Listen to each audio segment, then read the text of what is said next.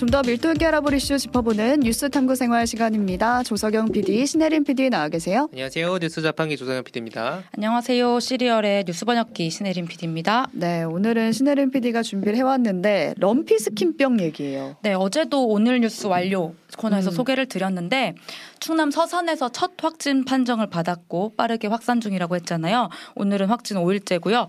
충남 최대 축산 농가인 홍성 음. 지역 들어보셨을 겁니다. 음. 거기도 확진이 됐고 지금은 강화도에 인천에 강원도까지 음. 번졌다고 합니다. 그러니까 럼피스킨병 저는 병 이름 진짜 난생 처음 듣는 음. 병이라서 음. 어떤 병인지 궁금하긴 한데 럼피스킨 그러니까 lumpy라는 것 자체가 울퉁불퉁하다 이런 거잖아요. 네. 울퉁불퉁한 피부를 가지게 되는 병이다. 뭐 이렇게 해석하면 되나요? 그렇죠. 어제는 사진을 안 띄워드렸는데 음, 오늘은 유튜브나 레인보우로 보실 수 있습니다. 사진을 이런 올록볼록한 어떤 피부병 사진 잘 못 보시는 분은 으... 네 주의를 네 해주시고요. 네.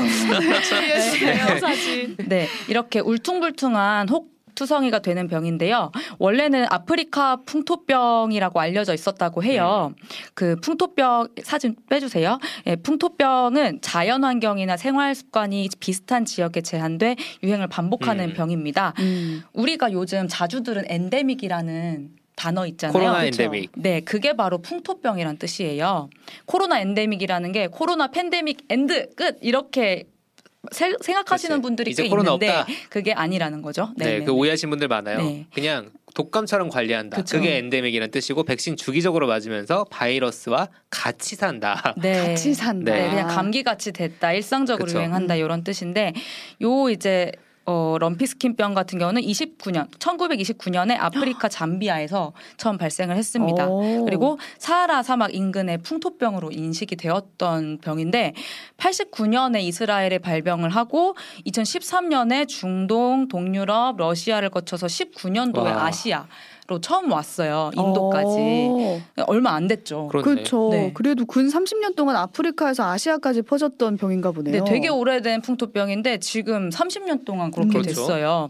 그러니까 여러 지역에서 지금 위기 경보 심각 단계가 발령이 내려졌고 비상체제 가동이 됐잖아요. 음. 근데 이게 사람에 감염되는 병은 음. 아니고 치사율도 10% 이하로 낮은 편이거든요. 네. 근데 이게 뭐가 그렇게 비상이야? 라고 혹시 물으신다면 네, 네. 이거는 구제형만큼 전파가 빠르다. 음. 그리고 그리고 럼프 스킨병에 걸리면 우유 생산량이 급속하게 줄고 그쵸. 소가 유, 산이 되거나 불임이 되고 음. 그래서 일단 결국에는 경제적 피해 때문이다. 음. 이 피해는 구제역이랑 맞먹을 수가 있다라고 오. 해서 지금 추세면은 전국 확산까지 우려가 되기 때문에 지금 아직 확산이 안 된 농가는 특히 총력을 다해 어떻게든 음. 막으려고 지금 비상 상황인 겁니다. 며칠 안 되는데 강원도까지 네. 갔다는 거 아니겠어요? 맞아요. 제가 이거 음. 처음에 발병하는 날 당직이었거든요. 아. 네. 뉴스 하자마자 좀 이따 또 어디서 음. 나왔다, 음. 어디서 그렇죠. 나왔다 이런 음. 식으로 빠르게 확산이 되고 있더라고요. 네. 근데 우리나라에서 럼피 스킨병이 발생한 건 이번이 음. 처음이라서 음. 이 초반에 이게 무슨 병인지 캐치해내는 게 진짜 어려웠을 음. 것 같아요. 그러니까요. 연합뉴스가 최초 신고한 수의사분을 인터뷰를 했는데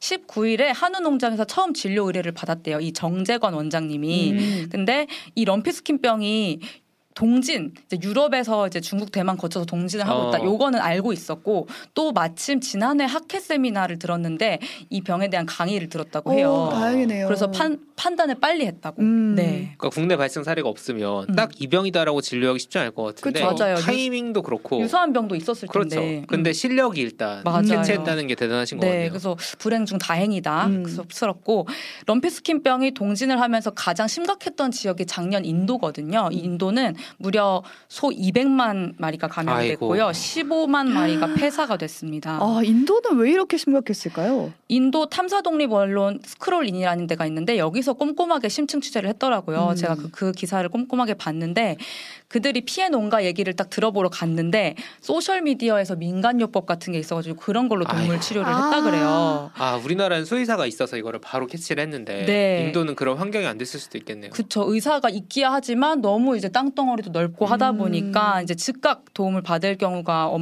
없을 수 있는 거고 음. 그리고 민간요법이라는 게 저도 사실 개인적으로 아, 그래요? 미안 미얀마 네. 배낭여행 갔다가 민 간요법으로 제 화상 입은 다리를 네. 치료한 적이 있어요. 아, 뭐 감자 발라라 이런 거 말고 뭐 좀더 뭐 이상한 걸 발랐어요. 네. 근데 나 무조건 이걸 발라야 된다고 해서 발랐는데 아. 저가 귀국할 때는 염증이 다리 전체로 퍼져가지고 바로 바로 화성병원에 입원을 아이고. 했거든요. 병원 가야 돼요. 이게 민간요법을 믿으면 안 됩니다. 그래서 그리고 이제 백신을 빨리 투여하지 못했다는 점이 또 큰 부분이고 음. 그래서 다른 항생제 같은 거 넣고 하다가 사망이 엄청나게 아이고. 발생을 한 거고요. 근데 이제 보다 근본적인 이유를 이 언론이 꼽는 게 기후 변화. 아. 네. 아 기후 변화가 럼피스킨병의 음. 원인이 될 수 있는 거예요. 코로나도 비슷했죠. 음. 네, 럼피스킨병이 기본적으로 그 흡혈 곤충 있잖아요. 음. 파리나 모기, 진드기 같은 곤충으로 확산이 되는데 우리나라도 지금 어떻게 유입이 됐냐 하면 럼피 스킨병이 발생이 확인된 농가가 서산, 뭐 태안, 김포 뭐 아, 뭐 이런 서해안, 서해안 집중되어 아. 있는 점을 밀어볼 때 그 동진이 되고 있는 그 방향이 흡혈곤충이 중국 쪽에서 유입이 되지 않았을까 아. 이렇게 지금 아직은 보고 있는 거거든요. 지금 홈런왕 호날두님이 갑자기 이게 왜 한국에서 넘어온 걸까요? 하고 질문 주셨는데 이게 답이 될 수 있겠네요. 그렇죠. 네, 그 아직은 아직은 음, 정확하진 그렇죠. 않지만, 근데 이제 인도는 이런 전염병이 이제 그 럼피스킨병이 발생을 해도 다시 사라진 적도 있었대요. 음. 근데 아. 작년에 가장 이 럼피스킨병으로 난리 났던 라자스탄주 서북부에 있는 거기 경우 전년도보다 훨씬 많은 비가 내렸어요. 아하. 서부는 특히 적정 강우, 강우량보다 56%나 더 내렸다고 하거든요. 아 이렇게 비가 많이 내려서 음. 습해지면 그 음. 매개체가 된다는 곤충이 좀 늘어나는 아, 거예요. 우리가 그렇죠. 상식적으로 생각만 해도 비 오면 목이 늘어나는데. 그렇죠. 웅덩이가 많아져서. 네. 네. 그런 곤충의 번식이 폭발했다 하는 환경 그 그게 분석이 되고 있는데 그러니까 기후 변화가 가축 질병에 이 미칠 그렇죠. 수 있는 영향을 두 가지로 봐요. 음. 첫, 첫 번째는 열 스트레스. 그러니까 가축이 음. 직접 스트레스를 받는 거예요. 온도가 너무 올라가면 열을 받아서 대사에 문제가 생기는 거죠. 그래서 면역력도 약해지고 우리가 음. 더운 난 동네 가도 그렇죠. 그렇죠. 우리만 해도 사람이 그렇죠. 그런 것처럼. 그렇죠. 그리고 두 번째가 그런 어떤 곤충 매개체가 막 갑자기 번식률이 증가하면서 음. 이제 기후 변화가 영향을 줄 수 있는데 모기는 두 번째겠죠. 음. 그래서 인도 전문가들도 그렇고 인도 장관조차도 기후 변화가 가축 질병에 영향을 준다 이렇게 말을 하고 있습니다. 또 인도 네. 같은 경우에 땅덩어리도 워낙 그렇죠. 크잖아요. 음. 상황도 좀 열악하다 보니까 여기서는 음. 더큰 영향을 미칠 것 같아요. 음. 맞아요. 그래서 이런 식으로 복합 요인이 작용을 음. 해서 럼피 스킨병이 폭발을 한 거고 우리나라의 요인과도 뭐 비슷할 수도 음. 있고 음. 그러니까 9월에 그 라자스탄주가 엄청 이제 최고조였을 때 우유 생산량이 21% 폭락했다고 음. 하고요. 아, 근데 들어보면은 네. 지금까지 네. 계속 얘기한 게 소 얘기잖아요. 네네. 네, 근데 네. 인도 하면 사실 소는 네. 신성한 동물이라 건드리지도 못하고 그런 게 있었던 것 같은데. 맞아요. 소가 인도에서 굉장히 신성시되는 동물이잖아요. 힌두교. 그렇죠? 힌두교가 암소가 어머니 같은 존재라고. 그러니까 음. 진짜 젖을 주는. 그러니까 음. 실제로 그 우유를 엄청 먹는. 말 그대로. 어, 그러니까 땅이다 보니까. 그래서 라자스탄주가 이제 주도가 자이푸르인데 음. 자이푸르에서는 수천 명이 소가 이렇게 대량 폐사를 하다니 아. 어떻게 이럴 수가 있냐 해가지고. 아. 이 확산에 항의를 하는 시위가 막 크게 벌어지기도 오. 하거든요. 야 이거 한국이었으면 상상도 못할 일이네요. 그렇죠. 근데 이제 어떤 문화에 따라 기후 변화나 어떤 뭐 어떤 상황들이 음. 맞물렸을 때 시위가 벌어지는 적이 그러니까. 되게 많잖아요. 음. 요거는 이제 이번에는 이제 소가 소가 네, 한 몫을 한 거죠. 아, 소 때문에 시위까지 일어나는. 네. 음. 그래서 아이러니하게도 사실 낙농업이 기후 변화의 큰 어떤 주범이다 막 이런 아, 얘기 나오잖아요. 그렇죠. 소가 메탄가스를 많이 배출한다. 마, 네. 근데 이렇게 기후 변화로 타격을 받기도 한다. 이런 얘기 아유. 인도에서 이제 네. 나타나고 있고요. 어떻게 음. 보면은 작은 모기 정말 작은 모기 한 마리가 큰 소도 위험에 빠뜨린 거잖아요. 음. 근데 인간도 마찬가지인 게 우리 말라리아 무서워하잖아요. 네. 그러니까 이런 매개체가 되는 곤충들이 짱인 것 같아요. 음. 말라리아가 마, 마, 많이 아니라 뭐 댕기열도 그렇고 그렇죠. 뭐다 이제 모기 같은 곤충 때문인 거잖아요. 음. 그래서 2023년 7월에 워싱턴 포스트 이제 인용 기사 보여드리면은 세상에서 가장 치명적인 동물은 지우개보다 작다. 그리고 무게가 빗방울 하나의 무게보다 2,000분의 1g 정도 가볍다. 아. 그러니까 이게 모기가 사람의 목숨을 가장 많이 앗아간 곤충이에요. 그러니까 사람이 사람을 죽이는 것보다 모기가 네. 사람을 네. 많이 죽여 죽여요. 그러니까 어... 세계 보건기구에 따르면 매해 모기로 인한 사망자 수만 70만 명이거든요. 이래가지고 모기 없애야 된다. 그 네. 아주 여름에 모기 그 전기체로 잡으면서 되게 미안해했는데 아. 우리도 많이 죽는군요. 아, 우리한테는 굉장히 위험한 존재일 수 있다. 근데 이 기후 변화가 일어나면서 이 모기가 옮기는 질병이 그러니까 몇 달, 몇 년 안에 엄청 큰 피해를 입히거, 입힐 음. 거다 이렇게 이제 경고를 하는 얼, 그 기사였거든요. 음, 그렇죠. 이 경고가 계속 일어날 일어나고, 그러니까 말라리아만 해도 아까 말씀하셨지만 음. 그 말라리아 모기 서식지가 이미 지난 세기에 걸쳐서 원래는 이제 아프리카 적도 쪽에서 있다가 계속 높은 고도로 이동을 하는 또 음. 논문이 계속 발표되기도 네. 하고 그러고 음. 있거든요. 실제 우리나라 말라리아 환자 엄청 12년 만에 많이 올랐다는 얘기 나오고 지금 방금 말씀해주신 음. 똑같은 루트로 코로나가 발병한 거예요. 그쵸. 코로나가 박쥐서식지가 남부 중국에서 더 위로 올라오면서 그쵸. 변이가 발생해가지고 이 난리가 난 건데 그쵸. 똑같죠. 네. 그래서 말라리아 말, 그 700명 넘었다 그러거든요.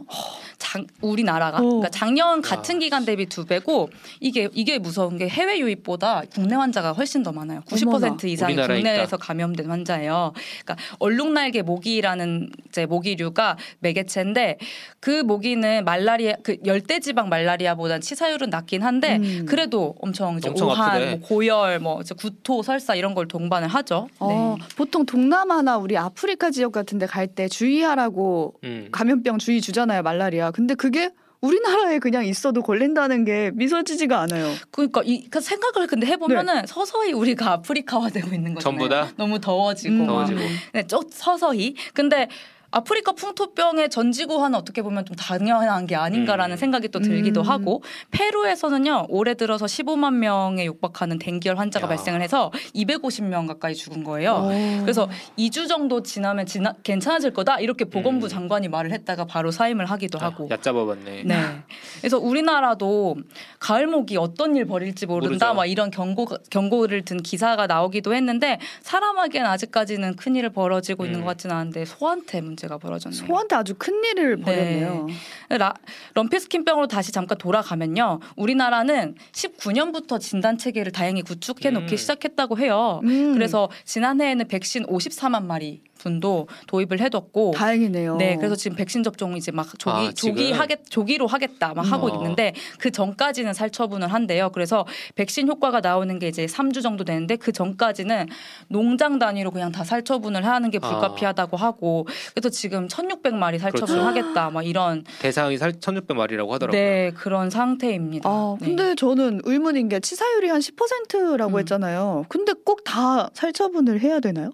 국감에서 이번에 그런 질문이 네. 나왔어요. 최준, 최춘식 국민이, 국민의힘 의원이 꼭 그래야만 하는 거냐 그렇죠. 이렇게 물었는데 어, 정황근 그 농림부 장관이 백신 접종을, 접종을 추진하고 있으니까 어쩔 수가 없다. 이 삼, 항체가 형성되기까지는 처분할 거다. 이렇게 음. 설명을 했습니다. 전염병이니까. 그러니까 확실히 하겠다는 거죠. 근데 이 확실히가 사실 인간의 그 그렇지. 중심적인 관점인 거잖아요. 그래서 무엇 그러니까 뭔가 그냥 이유 없이 죽어나가는 그렇죠. 동물들을 생각하면은 저희 기사를 볼 때마다 계속 인간이라는. 것 자체가 그냥 미안하다 이런 음. 생각이 들고요. 또 이런 얘기도 있어요. 럼프스킨병이 아까 보여드렸듯이 약간 처, 수두 같은 그렇죠. 네, 볼록볼록한 거잖아요. 그렇죠. 그게 폭스바이러스라는 폭스. 이제 바이러스인데 그 지금은 사람 감염이 안 되는 병이지만 음. 사람 감염병인 폭스바이러스 뭐 천연두나 원숭이두창 그렇죠. 요런 게 이제 폭스바이러스 일종인데 요거의 경고 메시지인 거다. 어. 뭐 이렇게 얘기하시는 전문가도 있는데 아직 좀 더 두고 봐야 될 것 같고 이게 실제 나온 음. 얘기는 아닌데 음. 이거 가능성을 얘기하시는 거잖아요. 네, 네, 그렇죠, 그렇죠. 중요하죠. 네, 그래서 그냥 우리는 지금 사람이랑 동물이랑 환경이랑 어떻게 될지 그렇죠. 모르는 그냥 합동 관계에 있다라는 음. 거를 조금 보여줄 수 있는 음. 사례가 지금 럼프스킨병인 게 아닌가. 그래 그렇죠. 다른 네. 나라에 있다고 우리가 신경 안 쓸 전염병이 아니라 음. 이제 점점 넘어온다는 거죠. 다 섞이고. 그렇죠. 그리고 이제 살처분 얘기하셨는데 살처분 하는 인간들, 음. 인간 맞아요. 노동자들의 그 트라우마나 이런 문제에 대해서 예전에 한겨레가 굉장히 잘 취재한 적이 맞아요. 있었고, 저도 봤어요. 그리고 음. 검역하는 분들 처우도 열악하다는 지적 계속 나와요. 사람도 다 문제가 있는 거거든요. 음. 지금 뭐 샤워실도 없이 검역 하고 계시다고 그러니까. 하거든요. 그리고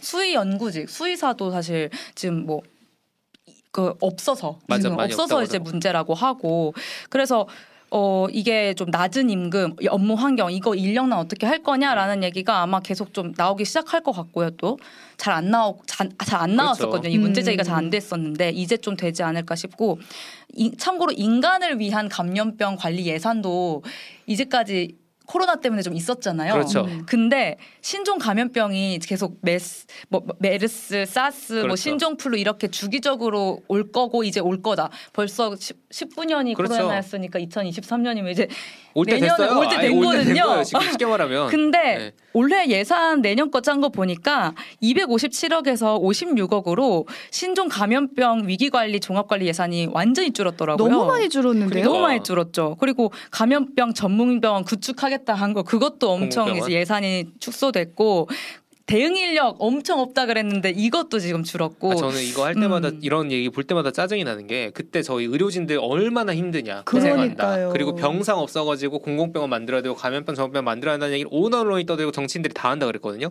그때 없어가지고 만드느라 난리였잖아요 음, 민간 네. 병원에 막 어거지로 밀어넣고 음. 어떤 전염병 일지 모르는 대비를 해야 되는데 지금 또 코로나 터지면 어떡할 거냐 그 왜냐면 네. 2019년 말에 코로나 바이러스 발견하고 우리나라까지 넘어가지고 난리 나는데 음. 3개월밖에 안 걸렸어요 음. 어떻게 할 거냐는 거죠 그게 발병되고 나서 혹은 넘어오고 나서 만들기 시작하면은 우리가 알잖아요. 이미 겪었기 네. 때문에 안 된다는 네. 사실을. 지금 백신 구축 럼프 스킨병에 대해서 해놓은 거는 되게 잘한 일이라고 생각을 거죠. 해요. 되게 음. 지금 신속하게 대응을 하고 있는데 음.